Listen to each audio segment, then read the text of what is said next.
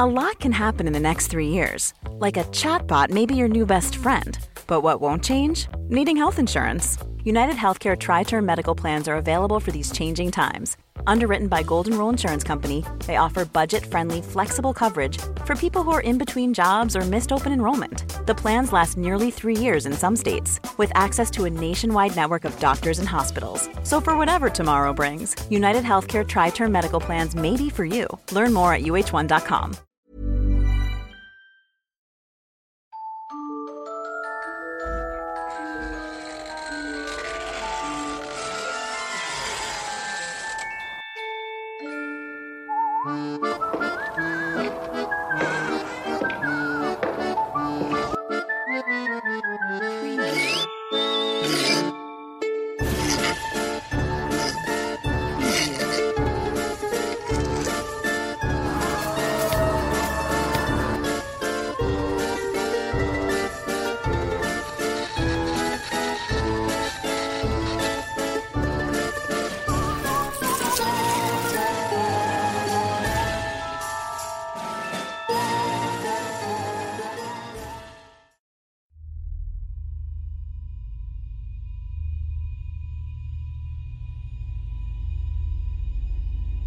La casa del abogado. A cualquier persona le pueden ocurrir. Son eventos extraños, raras experiencias, cosas que pasan que no tienen explicación alguna. Muchas de ellas suelen catalogarse como mitos y leyendas. Sin embargo, este no es el caso. La historia que estoy por relatar está basada en hechos reales. Lo ocurrió mi familia, de hecho mi bisabuela, mi abuela y otros familiares. Todos fueron testigos presenciales de lo que voy a contar. Particularmente la primera vez que escuché este relato fue de los labios de mi bisabuela. Todo ocurrió a principios del siglo XX en un pequeño pueblo ubicado medio de las montañas. Aunque ella no cuenta la fecha exacta cuando ocurrieron los hechos por las edades de mis familiares, creo que era posible que haya ocurrido durante la primera década más o menos alrededor de 1901 y 1910.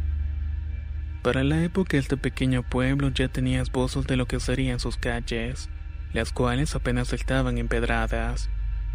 Era muy frecuente ver por sus vías muchas carreteras tiradas por caballos, además de uno que otro automóvil. No existía un tendido sofisticado de energía eléctrica tal cual como la conocemos actualmente. Por el contrario, las calles eran iluminadas apenas empezaba a caer la medianoche mediante faroles, los cuales eran encendidos a gas. El poder político y económico de la ciudad estaba concentrado en unas pocas familias, particularmente en una de ellas. Había un hombre muy guapo y elegante de profesión abogado, quien había logrado amasar una inmensa fortuna, con la cual aumentó significativamente el también acaudalado patrimonio familiar.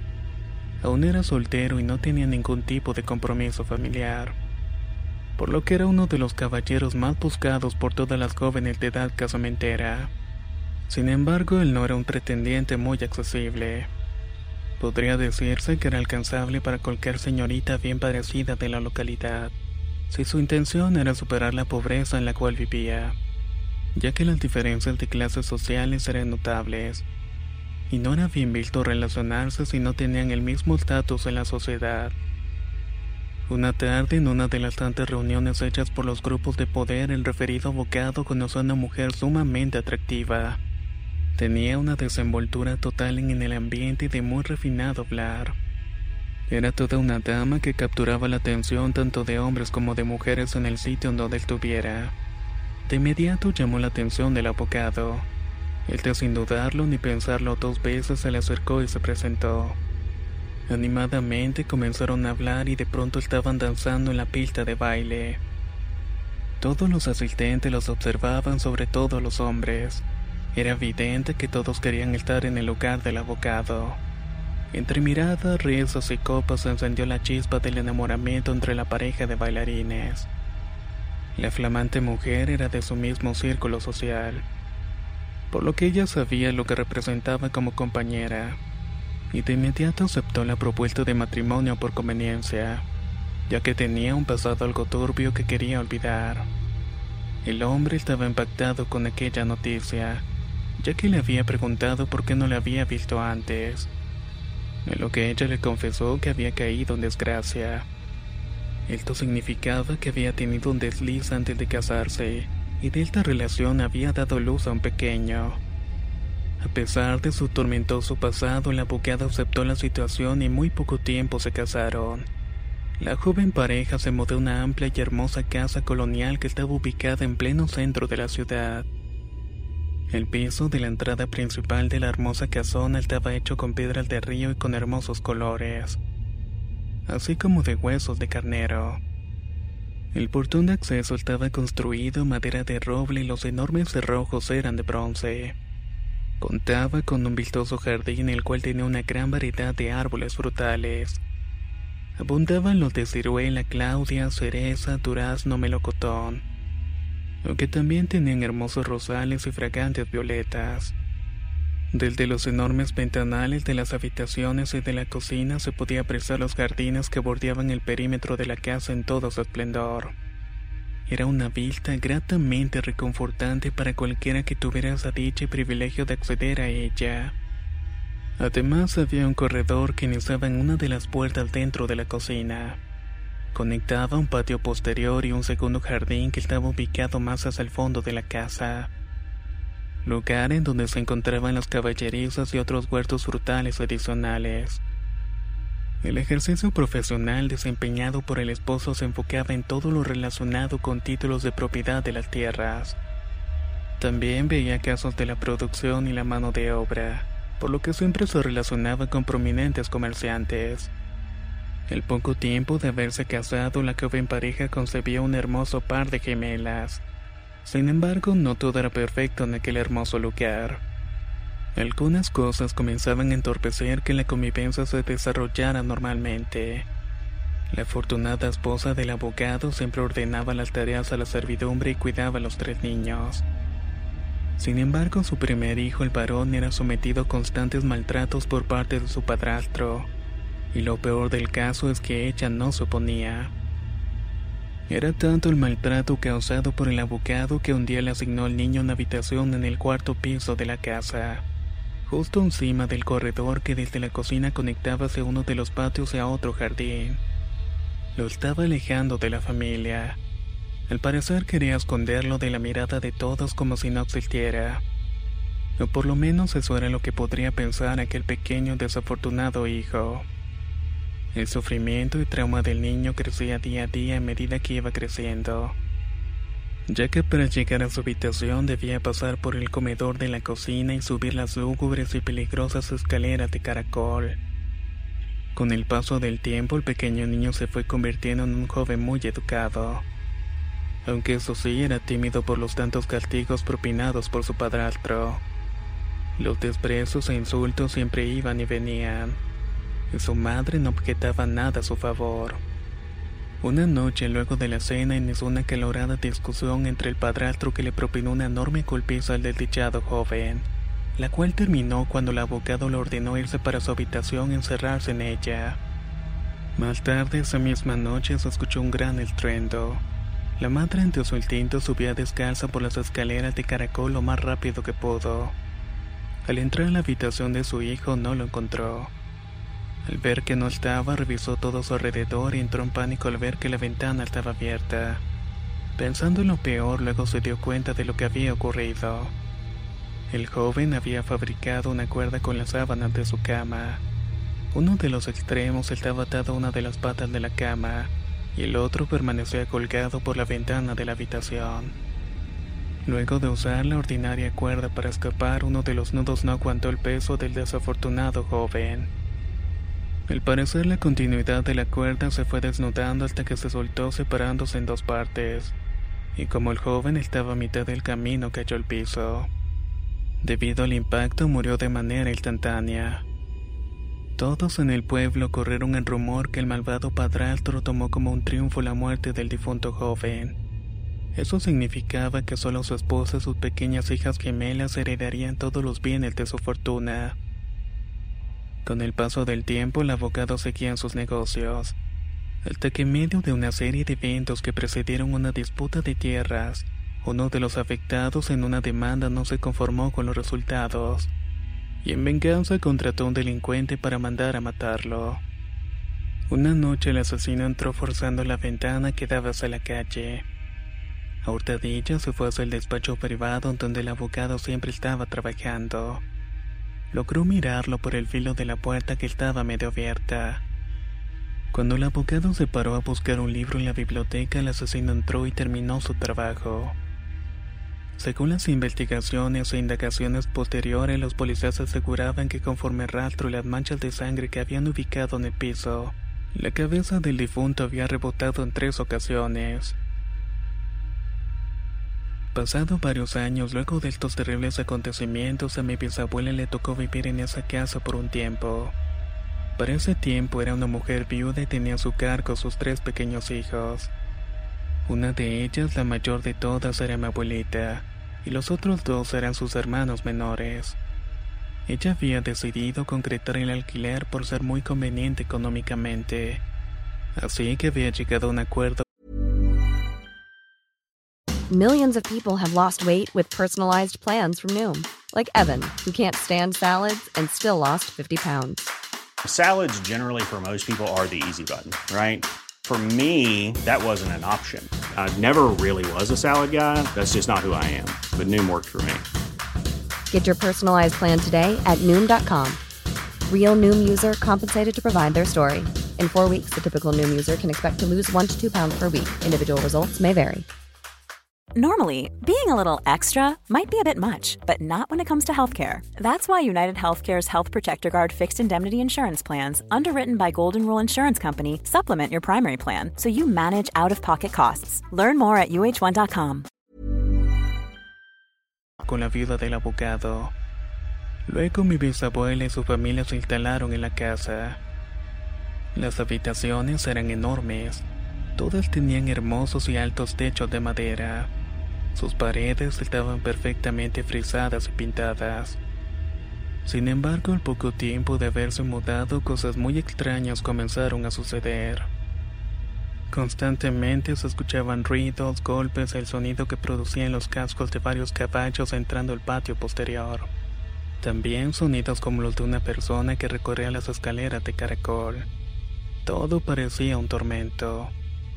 A mi bisabuela siempre le causó intriga que habían cuartos que estaban cerrados bajo llave de una forma permanente.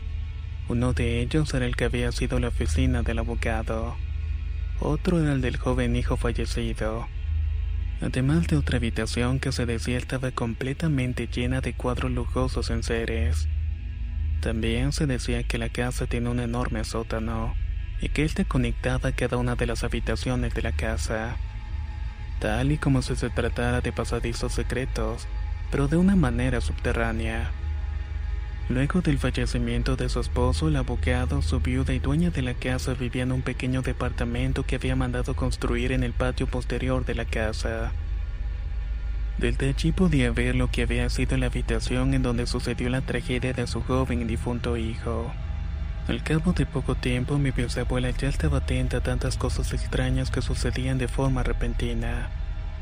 Así que no le perdía de vista todo lo que ocurría tanto en la casa como sus hijos. Pasaron los años y mi abuela y sus hermanos habían crecido. Aunque todavía vivían en la casa, fue entonces que un día mi bisabuela se percató que había pasado la medianoche. Su hijo menor aún había regresado a la casa. Así que llamó a mi abuela para que le acompañara en la sala para esperar lo que llegara. Aún no se habían sentado en las sillas cuando escucharon claramente que el pesado portón se abrió de par en par. Lo extraño era que de ese pesado portón solo había dos llaves grandes y de hierro macizo para abrir la cerradura. Una de las llaves la tenía mi bisabuela y la otra estaba colgada en la cocina. Y esta le pertenecía a la viuda dueña de la casa. La viuda se había convertido en una devota mujer religiosa quien se encerraba en su pequeño departamento a partir de las 7 de la noche. Justo a la hora en la que llegaba de la iglesia luego de haber rezado el rosario y haber escuchado la misa diaria. El hecho de haberse abierto el pesado portón era ilógico, ya que no había sido utilizada ninguna de las dos llaves que podrían hacerlo. Así que era una situación de tener miedo ya que en la casa solamente había mujeres. Si el hijo menor de mi bisabuela había llegado, debía tocar la campana para que le abrieran la puerta. Así que muy probablemente se trataba de un ladrón. Además, el otro hijo de mi bisabuela no estaba para protegerlas. Para aquel entonces él estaba estudiando en otra ciudad, así que no tenían a nadie que las pudiera defender. Ambas mujeres, mi abuela y su mamá, se tomaron de las manos en la sala y esperaron así un buen rato. Luego de unos largos silencios comenzaron a escuchar unos gemidos, lamentos y llantos. Por supuesto mi abuelita se puso sumamente nerviosa y para tranquilizarse le dijo a su madre que quizás era su hermano. Seguro que venía desorientado y probablemente estaría pasado de tragos o le había pasado algo. Que tal vez por eso estaba llorando detrás de la puerta. Mi bisabuela muy le dijo que no era su hijo, que eso era algo mal ya que el llanto retumbaba por toda la sala. Justo en ese instante una extraña brisa fría particularmente helada comenzó a sentirse por todo el lugar. De repente varias de las ventanas se abrieron solas de par en par, por lo que mi bisabuela sacó rápidamente su escapulario y su santo rosario. Le dijo a mi abuela que se apurara en buscar agua bendita y encender una vela blanca. A los pocos minutos comenzaron a rezar. Sin embargo, también se comenzaron a escuchar el sonido de unas rápidas pisadas que subían por toda la escalera de caracol. Y tras ello un fuerte golpe seco como si algo muy pesado hubiera caído en el patio. Como mi bisabuela sabía todo lo que había ocurrido en la casa, pidió fervientemente por el descanso eterno del alma del joven. Así fue como el llanto cesó, mientras tanto mi abuelita estaba temblando por la impresión de todo lo que estaba viviendo y casi se desmayó. Esas fueron unas horas terribles. Una vez terminado el rezo, ambas acostaron en los muebles de la sala, pero no pudieron pegar un solo ojo en toda la noche. Para ellas fue imposible conciliar el sueño. Solo fue a las 5 de la madrugada cuando mi abuela y mi bisabuela lograron escuchar la campana. Era el hijo de mi bisabuela anunciando que había llegado a la casa y que le abrieran la puerta. Ambas se sonrieron y se levantaron de los respectivos muebles de donde estaban sentadas. Junto con mi abuela fueron hasta el portón y le abrieron. Era evidente que él estaba algo tomado, pero mi bisabuela estaba feliz de verlo sano y salvo, pues ella bien sabía que las almas en pena buscan hacer sentir el dolor que éstas sufrieron. Mi abuela me decía que las almas en pena son las causantes de que ocurran accidentes similares a los que ellos sufrieron en el momento de su muerte. Es una energía dolorosa y pesada que se debe canalizar para poder darles ascensos a la luz. Concluido el temible episodio, pasaron unos años y mi abuela se casó. Al poco tiempo había traído al mundo a sus dos hermosos hijos. Uno era mi madre y el otro era mi querido tío. Mi madre también vivió en esa casa y también tuvo experiencias paranormales en ella. Una de tantas ocurrió precisamente en el lugar en donde era la oficina del abogado. Para aquel entonces ella era muy traviesa. Le gustaba ver por las rendijas que estaban debajo de las puertas. Bueno, hasta aquel día. En aquella noche mi madre estaba agachada mirando por debajo de la puerta de la oficina del abogado. Ahí vio como la sombra de una pequeña esfera brillante. Al parecer estaba flotando en el aire pero rebotó tres veces contra el piso y desapareció. Tal fue el impacto que tuvo mi madre que esa noche no pudo dormir y además tuvo fiebre. Por otra parte, mi tío también le pasaron varias experiencias de ese tipo en la casa. Una noche vio que en el corredor que conectaba hacia el otro patio y al jardín más al fondo, había una mujer vestida de negro por completo. Tenía puesta una mantilla también del mismo color, tal y como se vestían las mujeres de antes para ir a la misa. Se estaba cubriendo el rostro pero no estaba parada sobre el suelo, sino que se mantenía como flotando por el aire. Luego levantó vuelos al fondo del segundo jardín.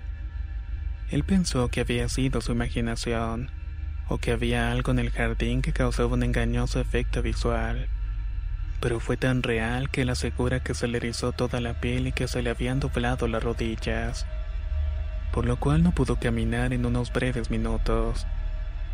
Todos cuentan que semana tras semana no dejaban de ocurrir cosas extrañas en la casa, Incluso mi madre dice que ella sintió como si una persona muy fría le había besado en la boca cuando pasaba para el comedor. Pero obviamente no había nadie. Además también cuentan todos que varias veces habían visto que por entre las rendijas del segundo piso de madera se podía distinguir cómo se encendían y apagaban unas luces en el sótano. Sin embargo, ese lugar siempre estaba clausurado.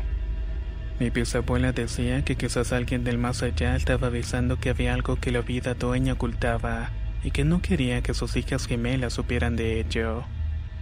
Ella era una mujer muy extraña, ya que muchas veces se metía a su pequeño departamento.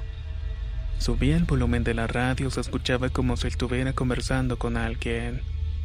Incluso mi abuela fue testigo en una oportunidad cuando la escuchó llorar desconsoladamente. Mientras se lamentaba de que alguien se le había muerto, con dicho lamento pasó seis días y ni siquiera salió para ir a la iglesia. Para aquel momento mi abuela estaba muy preocupada, por lo que le comunicó de la situación a mi bisabuela. Ambas estaban muy extrañadas de esto porque la familia de ella, aunque vivían en otro barrio, no mostraban señal de luto. Luego de tanta tristeza y desconsuelo de la vida del abogado en esa misma semana, lamentablemente la señora dueña de la casa falleció, por lo que mi familia no dudó en mudarse. Se supo luego del funeral que la casa fue mandada a derribar por las herederas. Cuando eso ocurrió encontraron en el sótano objetos muy valiosos, candelabros de bronce, muebles de fina madera, así como vajillas de plata y oro sin contar unas joyas de oro con piedras preciosas. Pero lo que fue realmente aterrador es que también encontraron una tumba sin nombre justo debajo del comedor. Aunque inicialmente nunca dijeron de quién se trataba, las pesquisas policíacas arrojaron que se trataba del cuerpo del joven hijo de la dueña de la casa, a quien el padrastro también le había negado la santa sepultura. Probablemente lo peor del asunto es que su madre tampoco lo defendió.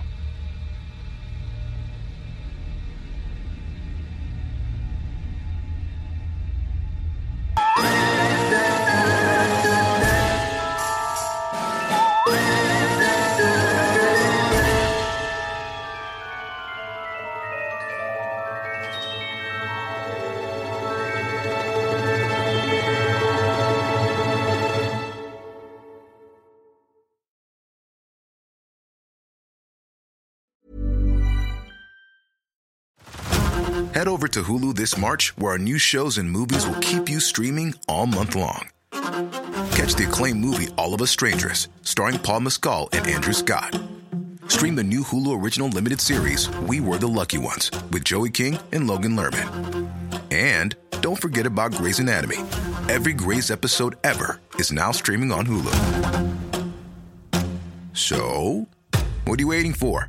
Go stream something new on Hulu. ¿No te encantaría tener 100 dólares extra en tu bolsillo? Haz que un experto bilingüe de TurboTax declare tus impuestos para el 31 de marzo y obtén 100 dólares de vuelta al instante. Porque no importa cuáles hayan sido tus logros del año pasado, TurboTax hace que cuenten. Obtén 100 dólares de vuelta y tus impuestos con 100% de precisión, solo con Intuit TurboTax.